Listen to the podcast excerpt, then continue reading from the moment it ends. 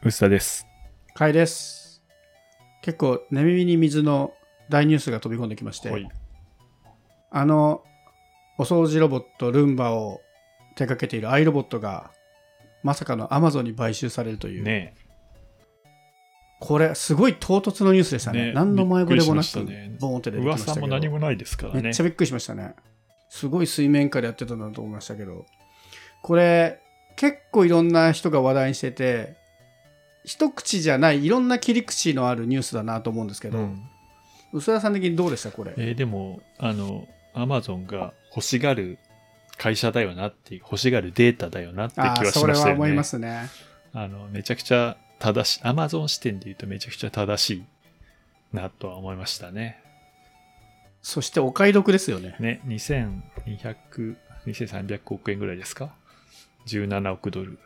案外、お求めやすい価格だなと思いましたね。ですよね。まあなんかね、巨額のこう、ウェブ系企業、テック企業買収とかを見てると、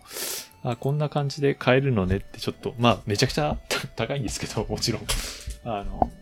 ね、ちょっと麻痺してたなと思って、ルンバ2000億円でいいんだと思うと、なかなかいい買い物に見えるなとはちょっと思いましたね。いや、本当そうですね。僕はこれを聞いて、まあ、いろんなことを考えたんですけど、真っ先に思ったのは、いや、他のロボット掃除機やってる会社大変そうだなって思いましたね。あただ、これちょっと話が難しいのが、アマゾンが買ったんだけど、アイロボットがアマゾンになるわけじゃないんですよね、今のところはそう。ですね。あくまでアイアマゾン傘下に入るでしかないから、アマゾンと同じことをできるわけでは多分なさそう。うん、まだどうなるかわかんないって感じですかね。だからこれいきなりエコーが乗るんだって話は多分一足飛びには多分ならないと思うんですよね。連携はできるように、連携がより進むとかあるだろうけど、そもそもエコーは別に対応してるわけだし、すでに。ってことを考えたときに、これ、この後どういうことが直近、直近何が起きるのかと、いやもうそのうち言うても Amazon になっちゃうんでしょっていう、その先の未来でちょっと考え方変わるかなと思ってて、とはいえ直近では Amazon っていう後ろ盾がついたんで、開発費とかは結構気にしなくなってくるのかなっていう。極論、その、赤字だ、もう出しても別に Amazon が何とかしてくれるよっていうやり方を、Amazon 自身は結構やってるんです今までエコーだったりとか、自社の製品ってものすごい安い金額でどんどん売っていって、もう競合が真似できないような金額で来るみたいなことやってきていて、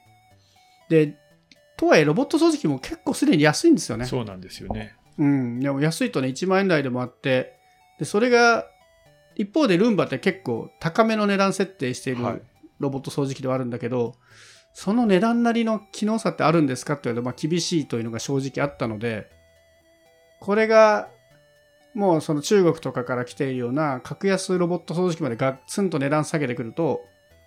まあ、なかなか強そうですね。まあ、とはいえ、先日あれですよね、アイロボット自体結構ルンバを3万円ぐらいの価格帯で出してきているので、低価格帯も勝負しに来てはいるんだけど、まあ、それがより低価格でガンガン出せる状況になってくる可能性はありますね。まあ正直ロボット掃除機も、僕もロボット掃除機持ってるから思うんですけど、うん。それこそこう綺麗になるじゃないですか。ロボット掃除機って。で、どれくらい綺麗になったかの違いってもう分かんないんですよね。わかんないですよね。そう。上位モデル買ったらもっと綺麗になるって言われても、もう十分綺麗だから、あそこで値段の差別化がすごい難しくて、だからこうゴミを全部集めてくれるとか、ね、まとめて捨てられるとか。そっちの方向に行くしかなくなってきてるんで、でそこもね、真似されたら終わっちゃうから、そうそうそう。まあなかなか厳しい市場ではありますよね。なんかね、ルンバ、あの、低価格で苦戦してたのもそうだけど、あの、最近だとハイエンドモデル、上位モデルとかも結構ね、エコバックスとか、あのね、競合が結構追いついてきてて、割と差別化が難しくなってみたいな話もあったっぽいんですよね。なんで結構特徴を出しづらくなって、ね、本当にこうね、イノベーターというか、このマーケットを作った会社だけど、割とね、低価格もハイエンドも次の一手が難しくなっていたところなんで、まあそういう意味では割と Amazon が買うってありだよな、とは思う思うんですよね。しかもそうですね。アイロボット的にも納得ですよね、ねこれはきっとね。すごい強い、しかも強いブランドじゃないですか、めちゃくちゃ。でもそれでいいのか。ただ一方で当面、アイロボットとしてね、提供するので、何かそのアマゾンが、そのお金の面では結構楽になると思うんですけど、これでね、アマゾンがアイロボットの掃除機だけ売るわけにはいかないじゃないですか、さすがに。EC、EC サイトとしてある程度平等にやんなきゃいけないし、そこら辺はでもすごいいろいろ監視されそうですね。うんなんか、アイロボットばっか売ってないとか、もうヨーロッパとかアメリカとかそういうのすごい厳しいし。っていう意味では、ね、これもだからすごい安いロボ掃除機を出せるようになるけど、出した瞬間に、ちょっとアマゾンさんずるじゃないですかとかいう人たちは増えそうではあるから、ね、そもそもルンバのブランドで安いのは出さない方がいいとは思うんですよね。ルンバ自体が、それも思いますね。うん。新しいブランドを作るかもしれないですね。ねそういう意味では、うんアイロボットであって、ルンバではないから会社名が。ねそういうそういう感じになるのかなって気がしますよね。そうなんですよね。ちょっとハイエンドと、そのローエンドみたいなところで違いはあるけど、Google がフィットビット買ったけど、一応フィットビットのブランドは残してるじゃないですか。で、フィットビットはまあ、どっちかっていうと、お手軽価格帯のものなので、今回と価格帯で逆は逆なんだけど、まあ、やってることは近いのかなという気がしますね。ただ、結局フィットビットにしろ、ルンバにしろ、数年経った時に Amazon や Google に吸収されてしまうのではないかなっていう想像はどうしてもしてしまうので、そうですね。まあね、あの、セキュリティカメラのリングとかも、なんか最初はね、買収、買った後はしばらくリングって会社で、結局今普通に Amazon のリングみたいになってるので、まあそうなってもおかしくは。まあでもリングとはだいぶ企業規模はね、違うとは思うんですけども、まあそうなりそうな気はする。まあそこをでも普通の人が気にしてもしょうがないかなっていう気はしますけどね。そうですね。ただこう、みんながニュースを見て話題にしてる多分そっちなんでしょうね。今直近それがすぐ起きるわけじゃないけど、これが Amazon としてロボット掃除機を出した時に何が起きるのかみたいなところをみんながいろいろ妄想して楽しんでる感じありますね。まあね、でも多分、一番みんな言われてること、多分、家の中の地図を持って、それをいい感じで活用するって話ですよね。うんエコーがどこにあって、ファイヤーがどこにあって、みたいなのを把握して、まあ、なんだっけ、アマゾンずっと、あの、家、もうコンピューターを意識させない、なんだっけ、アンビエントインテリジェンスみたいな言い方をしてて、ね、あ、なんか、センサーと、その、マップを使って、もう、なんかこうにしたいって言ったら、あの、家が答えてくれるみたいなことをやりたいっていう話はしてるので、まあ、そのための布石としては、すごくリーズナブルというか、納得感はあるかなっていう気がするんですよね。そうなんですよね。僕はあの仕事で地図関係の仕事もしているんで、ちょっとそっち系でも Amazon の名前を聞くんですけど、Amazon って割と地図にも結構力入れてるんですよね。それ家の外の地図ですか？いわゆる地図ですよ。デジタル地図。そのオープンストリートマップと呼ばれてあはいる、まあ、地図業界でいうウィキペディアみたいなのがあるんですけど、あれって実は企業も結構データい入れてるんですよ。個人ユーザーだけじゃなくて。で、Amazon も結構オープンストラップとかには結構データ入れていて、要は、で地図データがきちんと充実すれば、で自分たち使えるようになると、まあ、物流とかにも役立つじゃないですか。で、さらにその先で言うと、多分ドローン配送みたいなところも Amazon は多分意識していて、で、さらにその先を見せたときに、間取りの大きさとかを Amazon が把握できるようになると、多分建物のより構造がしっかり分かるようになりますよね。その地図上では建物の全体の大きさ分かるんだけど、その中に部屋が何個あって、それぞれが何 LDK までは、なかなかデータして持てなくて、でもそれを、もうルンバとかでデータを取って、この建物は 2LDK が何個あって、この部屋は 1LDK みたいなのが取れてくると、よりその地図データとかの精度も上がってくるし、場合によってはね、高さとかも取れれば、より面白くなってくるし、まあ、ここからちょっとかなり妄想に近いんですけど、ドローン配送がもし実現したときに、もう荷物受け取るのは、玄関じゃない可能性がありますよね。ベランダにドローンの止まる場所が用意されていて、そこに荷物置いてってみたいなことが起きたときに、まさに間取りだったりとか、もしかしたらもうユーザーのがマーキングして、ここに置いてねってマーキングを置くのかもしれないですけど、その部屋の中の地図を取りに行くっていうのは、割とこれは結構妄想に近い話ですけど、面白くなりそうだなと思いましたね。僕でも多分家の外と中の地図は結びつけるのは多分 NG となると思うので、まあ、基本的には家の中で地図データ、地図というか、まあ、ホームマップか、の話だろうな、今回のは、と思ってますけどね。そこをね、どううまくやるかですかね。あとね、シンプルに思ったのが、エコーとか乗ってくれたら、動くスピーカーになってくれたらちょっと面白いですね。音楽聴きたい時だけちょっと近く来て鳴らしてよとかね。うん。家の中の家電が動き始める。いるかな、それ。いや、こういうのってね意外とやってみたら便利だったみたいなことはね、ある気はするんですよね。若干マニアックな事例ですけど、うち今スマートスピーカーを部屋中に置いてるんですけど、そうすると、遠くのスマートスピーカーまで声拾っちゃうんですよね。すごい適切な場所で声を受け取ってほしいんだけど、あの部屋の中の自分がどこに立ってるかで一番近いスマートスピーカーが変わっちゃうんですよ。で隣の部屋に置いてるスピーカーが実は距離的に一番近くなっちゃって結局そのスマートスピーカーが声を拾うみたいなことがあって本当はねこれはどっちかというと本当は一部屋ずつに1個置くんじゃなくてもうちょっと部屋に関係なくネットワークができた方がいいんでしょうけどなんかそのあたりも物理的に動いてくれるみたいなソリューションもひょっとしたらありなのかなという気はちょっとします。それよりあれだな、あの、ご飯できたよっていう時にルンバが迎えに来るとかのが好みですね。あーご飯いいですね。あとジュース持ってきてくれるとかね。ああ、ジュース、いいかも。でも、ジュース意外とあるじゃないですかそうね。なんか、人間味を感じさせる、こう、ロボット使いとかの方が興味はあるかな。スピーカーは、上にもう冷蔵庫乗っけちゃって。スピーカーは別にできるだろう。冷蔵庫、まあ、めちゃくちゃバッテリー食いそうだけどね。あ、でもそれこそほら充電ステーションに 普段はいて、普段はもう大容量で充電してて、別に10分ぐらい、極端なこと言ったら別に移動してる最中冷やさなくてもいいじゃないですか。冷えてるから。みたいなことを、まあ、アマゾンが金を惜しまずつぎ込んだら、技術的には全然できないことではないですしね。家の中のマップができていれば。そういう意味では結構ここからもう本当に妄想トークですけど、家の中の家電が自由に動き回るって考えると、そんなことをするかどうかわからないですけど、結構面白いことがいろいろありそうかなという気はしますね。そもそも去年作った、あの、アマゾンの家、家庭用ロボットのアストロって、あ、なんか作ってましたね。ホームペットみたいなやつ。あれさ、何の役にも立たないじゃないですか。一応見守りって言ってたけど。あれは僕はもう、プロジェクトコード FirePhone2 みたいなもんだと思ってますけどね。あの、とりあえず作ってみましたみたいな。あでもこれの布石と考えれば、まあ、なんかね、どうなんでしょうね。自分でやろうと思ったけど、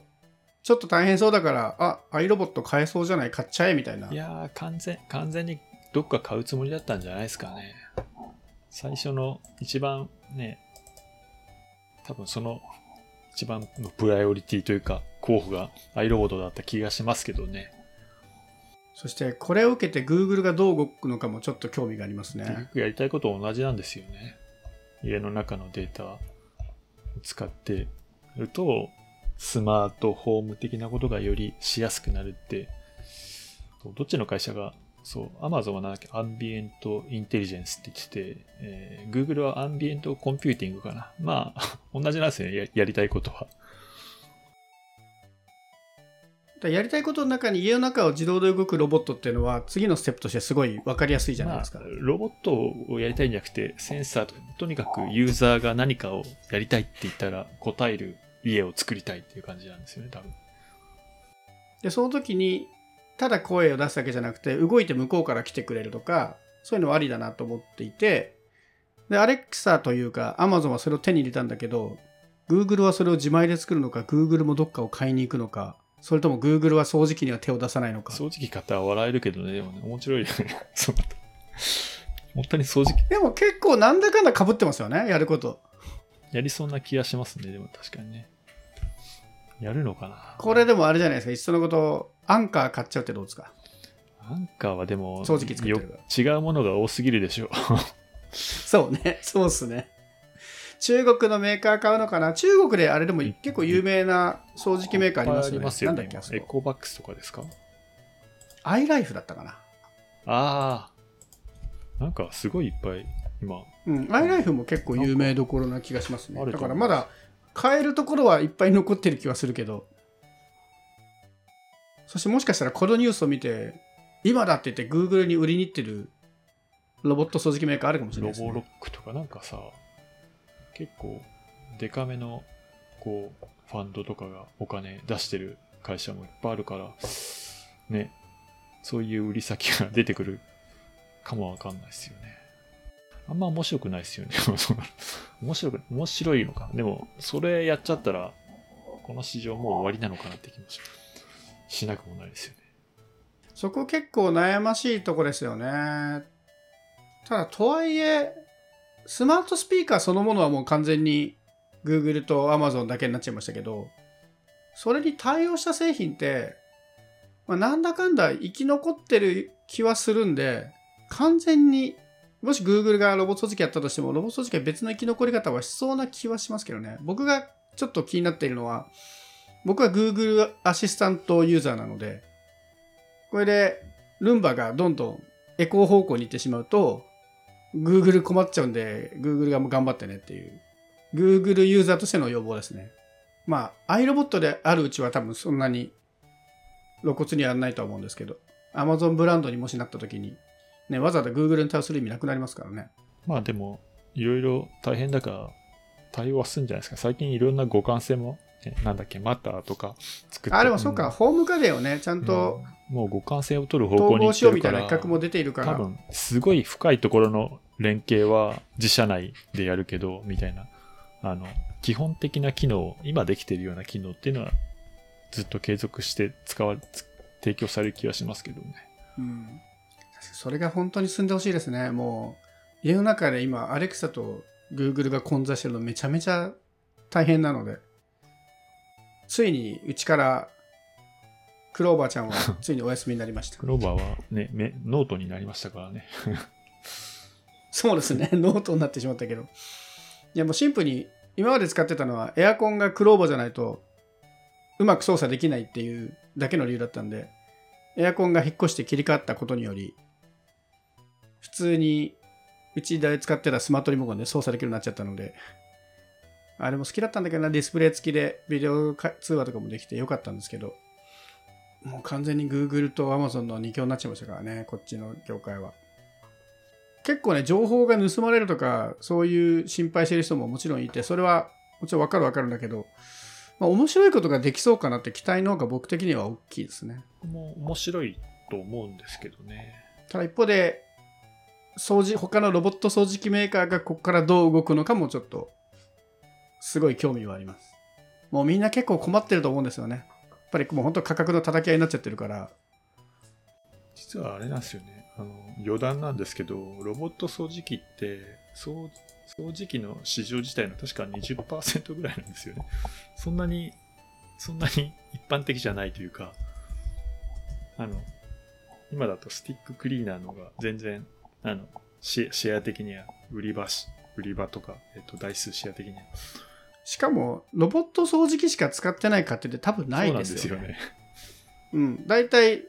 もう一個スティックだったりとか、サイクロンとか、併用してるから、それでの20%はだからもっと少ないかもしれないですね、そういう意味では。まあでも併用するとね、この、その普通の掃除をしする機会が減るっていうのが、まあ割と重要ではあるんですけどね。うん、ロボット掃除機、すごい便利なんですけど、ロボット掃除機が掃除できる間取りだったりとか、ね家具の配置とか、普段から物を置かないみたいなところも含めて、ライフスタイルをね、ロボット掃除機寄りにしなきゃいけないから、